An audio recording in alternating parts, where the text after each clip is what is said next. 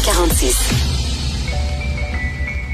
te rappellerai que 1,3 milliard, 44 milliards de dollars. C'est beaucoup, beaucoup d'argent. À partir de cet événement-là, il y a eu un point de bascule. Un directeur de la section argent, pas comme les autres. Alors, on se parlait de ça hier, Yves. Comment ça se fait qu'on a donné de l'argent, qu'on a, en tout cas, qu'on a prêté de l'argent euh, à une entreprise qui demande euh, qu'on envoie des CV en anglais? Et là, tu as vu PSPP, il dit que là, on devrait attacher ça. C'est-à-dire que si tu reçois de l'argent du gouvernement du Québec, il faut que tu te, tu, que tu t'engages à ce que tout se passe en français. C'est à moins des choses. C'est incroyable cette histoire-là de Francis Alain qui, euh, qui, qui, dans le fond, a continué à vivre là, au cours des derniers jours, puis encore aujourd'hui. Là. Euh, donc, rappelons l'histoire. C'est un, un, mécanicien.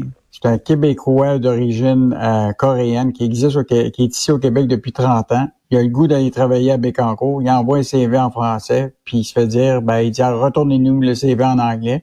Puis en plus, pour l'entrevue, et comme il parlait coréen, on dit on fait l'entrevue en coréen, alors que lui, il veut le faire en français. oui.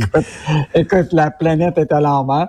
Mais il y a quand même, euh, tu sais, l'entreprise a reconnu son imbroglio, en guillemets, mais probablement que je pense pas qu'ils vont répéter ça deux fois. Alors, PSPP euh, qui dit le Parti québécois réitère que pour toucher des subventions ou des avantages de l'État québécois, une entreprise doit respecter pleinement les exigences de la charte de la langue française. Euh, écoute, c'est quoi cette affaire-là?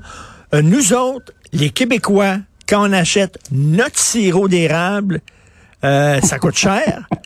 Mais les Américains qui viennent ici et qui achètent notre sirop d'érable, eux autres vont être remboursés. C'est quoi cette affaire-là? Hey, Richard, c'est vraiment fascinant. Hier, il y a un communiqué qui sort du côté de Business Wire, du côté américain en anglais. Et les producteurs de sirop d'érable euh, du Canada, mais on sait que 80% de la production du sirop d'érable vient du Québec, là, ils lancent une campagne qui s'appelle Bill de Maple. Et là, ce qui est fascinant, c'est que actuellement, l'exportation de, notre or brune là, est en chute libre. Et tu sais pourquoi? Parce que les Américains, là, écoute, sont endettés, l'inflation alimentaire est élevée, puis là, ils sont pas prêts à payer pour du sirop d'érable pur, et donc, ils se tournent vers le sirop de poteau. qui est pas mal moins bon. Euh, qui est pas mal moins bon, le sirop de maïs. Hein. Et donc, euh, et là, la crainte, c'est que ils ont peur que les exportations baissent. Donc, ils lancent une campagne où ce que les gens qui vont payer plus cher, mettons, au restaurant, mettons, un deux piastres de plus pour avoir du sirop euh, pur euh, du Québec, là, ben, ils vont envoyer leur facture, puis on va leur rembourser. Mais ça, ça, va durer rien qu'un certain temps, là, j'imagine. C'est une promotion. Ben oui. C'est une promotion. ils disent qu'ils vont viser juste l'État de la Floride, qui où se retrouvent bien des Québécois en passant. Euh, puis au total, ils vont donner presque 10 000 dollars américains, là, euh, donc 13 000 dollars 500 canadiens je pense que le montant n'est pas euh, important que le principe. Tu comprends-tu? Nous autres, on a une industrie du sirop d'érable qui est, qui, est pure. On est, en grande partie, cette industrie-là, je te dis, elle est hautement, en moi puis toi, subventionnée dans bien des cas. Et là, aujourd'hui, les Américains, eux autres, ils vont se faire rembourser euh, leur supplément qu'ils payent pour du sirop pur. Et dans plusieurs restaurants ici au Québec, Richard, je sais pas si tu as déjà été prendre du sirop, chez Cora, chez des petits, là.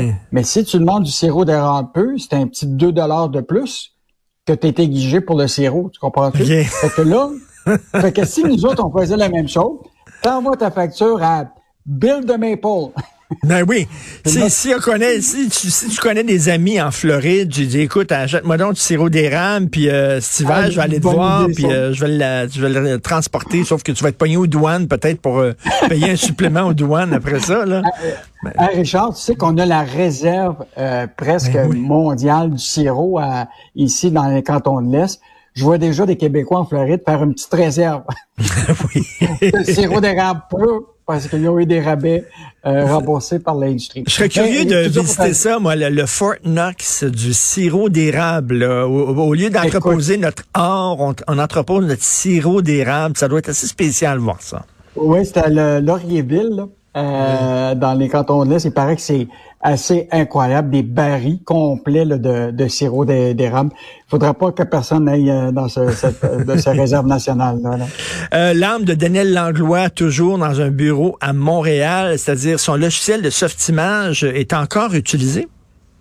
Hey, Richard, ça c'est vraiment fascinant. Bon, là, tu sais là, que avec son décès, on se rappelle de toutes sortes d'éléments, évidemment, par rapport à Sophie Mage, l'héritage euh, que Sophie Mage a laissé au Québec.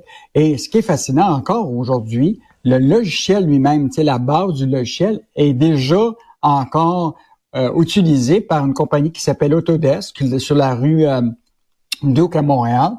Le logiciel a juste changé de nom. Au lieu de s'appeler Sophimage, il s'appelle euh, le logiciel Maya. Et euh, Richard, on était à, essayer d'aller rencontrer des gens qui ont travaillé chez Sophimage. Il y a un gars qui s'appelle Marc euh, Petit. Mmh. C'est un ingénieur en télécom qui a travaillé de 1991 à 1999 pour pour Sophimage. Donc, il était très, très proche de, de Daniel Langlois. Puis il disait, lui, là, Daniel Langlois, il a vu venir les contenus interactifs avant tout le monde. Ben Incroyable pareil. Et là, évidemment, il a développé euh, du logiciel qui ont permis de faire ça. Parce que rappelle-toi, ça a été parti sur la rue Saint-Laurent euh, en 1986. Puis c'est en 1994 euh, qu'il a décidé de vendre. Il y avait 200 personnes sur la rue Saint-Laurent quand il a vendu à Microsoft pour 200 millions canadiens. Juste te dire que s'il avait vendu aujourd'hui, Richard, si on calcule avec le dollar constant, là, Aujourd'hui, il aurait vendu ça pour à peu près 370 millions de dollars. Aïe, aïe. S'il avait vendu. Mais...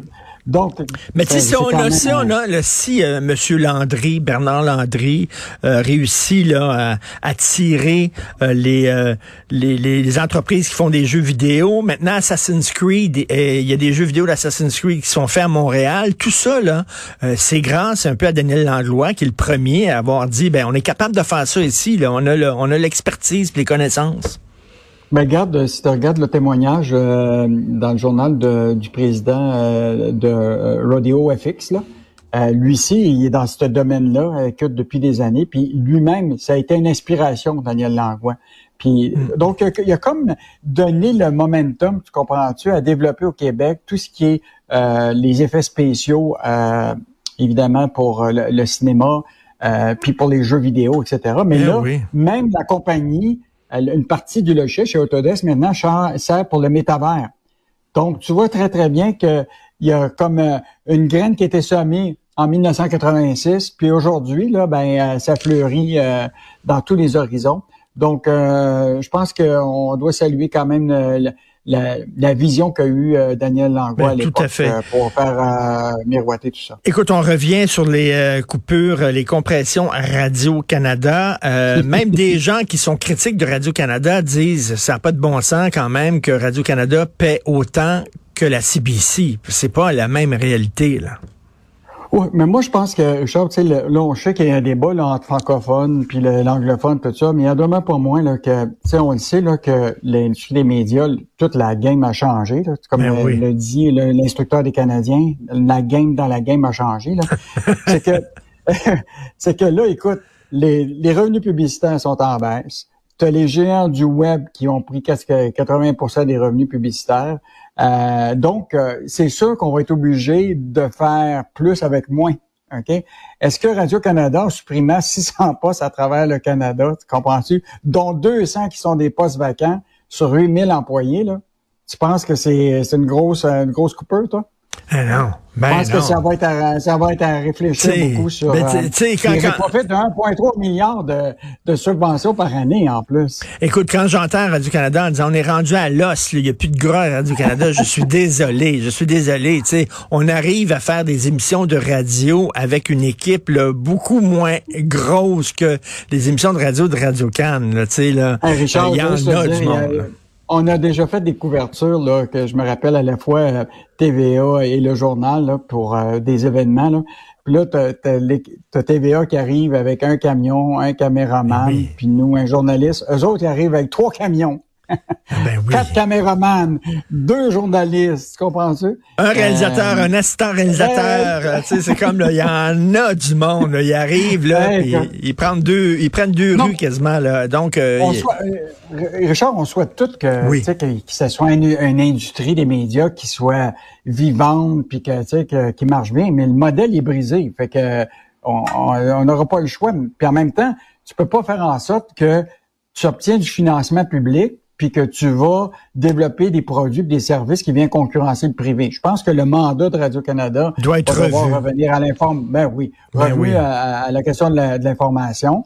Euh, puis en même temps, ben tout ce qui touche le divertissement puis la recherche de revenus publicitaires, tu sais, euh, ben je pense que là, ça va Ben être oui. le temps de, de, de, de passer la gratte, comme on dit. Ben oui, tout à fait. Merci beaucoup, Yves. On se reparle demain. Bonne journée. Salut. Salut. Bye.